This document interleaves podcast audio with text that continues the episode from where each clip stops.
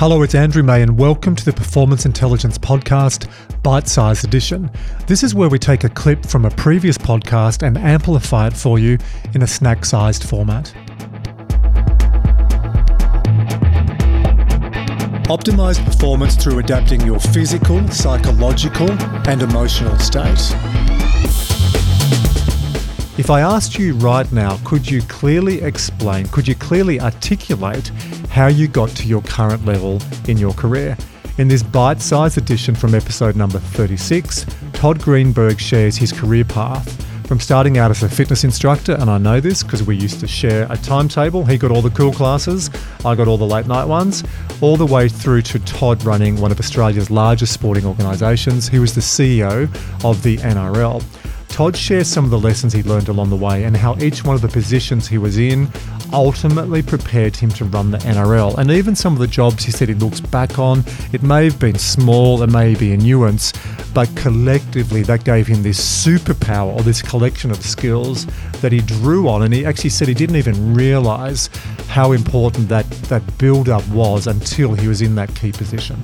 Yeah, a little bit more about NRL, but before we get there, have you read the book, or this is to get there, have you read the book Range by David Epstein? I have, quite a while ago, but yeah, it's a great read, well recommended. And one of your former colleagues, I'm sure Matthew Betsy, it's one of his favourite books. I was tipped into this by Bets, the big fella. Mm-hmm. I love that, because if I look at your career from the flamboyant 6 p.m. circuit instructor at Body Heat, but then what did you do straight after university? So after university, I joined Cricket New South Wales. That was my first job, and I was with Trevor Bayliss and myself. We were and Belinda Clark and Christina Matthews. We were some legends there. Development officers, the very advent of Kanga Cricket. So we were in tracksuits going out to schools, teaching kids how to hit a cricket ball. So that was my first foray straight after university.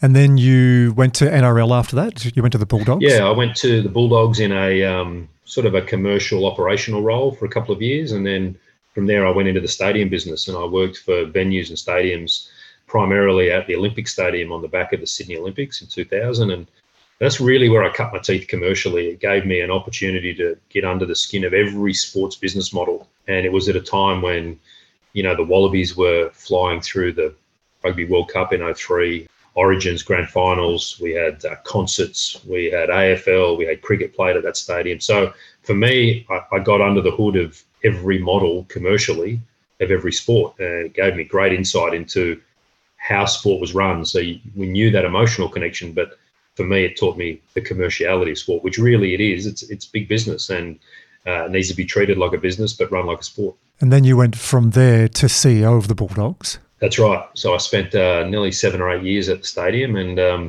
had a great job there, really enjoyed myself. No one knew who I was. I had no profile. I'd never done a media interview, and before I knew it, I was standing in front of the cameras as the youngest CEO in the National Rugby League, standing out in front of Belmore. What age were you?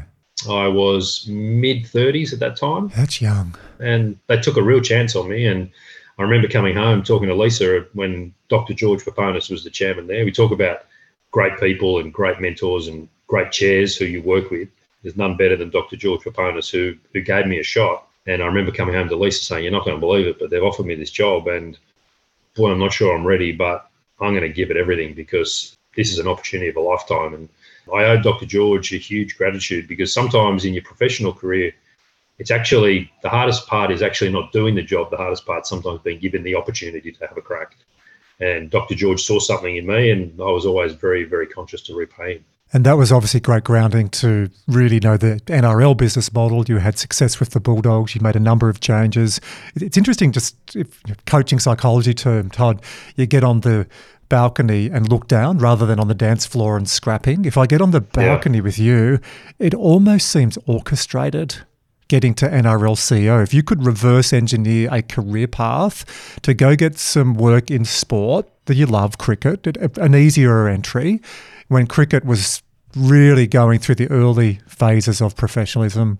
T20, where it's at now, we'll get to how different is cricket. Unbelievable, the change.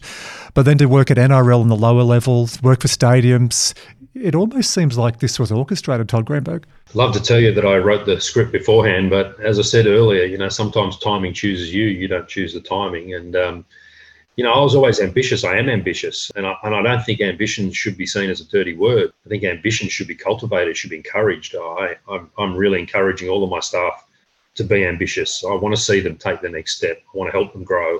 And on my journey, other people have afforded me that chance too. So, yeah, I wouldn't say it was orchestrated, but I've always been ambitious to try and take on a challenge. And working in rugby league is a challenge.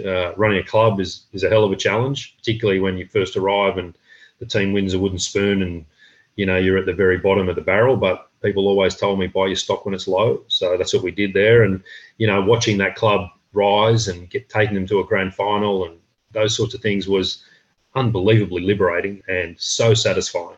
And then the opportunity to go from there into the governing body was the same thing, a great opportunity, not knowing for a minute how hard it was going to be, thinking you might know, but not really knowing until you get there. So, again, cracking opportunities, you roll your sleeves up. We used to have a phrase inside the NRL quite often where we knew something was going to happen that day, or you'd get that phone call late at night.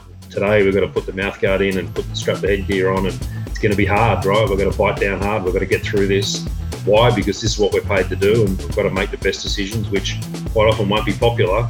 It doesn't mean they're not right. And in leadership, sometimes people confuse that popularity with leadership. I don't think they're anything like it. Quite often, I made decisions that were not very popular, but they were fundamentally right.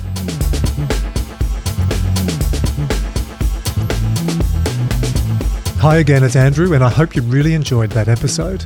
We would appreciate if you helped to amplify the Performance Intelligence Podcast by sharing episodes with your friends and with your colleagues by going to iTunes and leaving a rating and review. This really does help get the message out to a wider audience, and I love reading the comments as well. If you'd like to know more about booking me as a speaker at your next annual conference or company offsite, or purchasing one of the books I've written, including Matchfit, or if you'd just like to receive my monthly e-newsletter, which is called the AM edition, that has stacks of information specific to all things human performance, go to andrewmay.com, and we'll see you on the next edition of Performance Intelligence.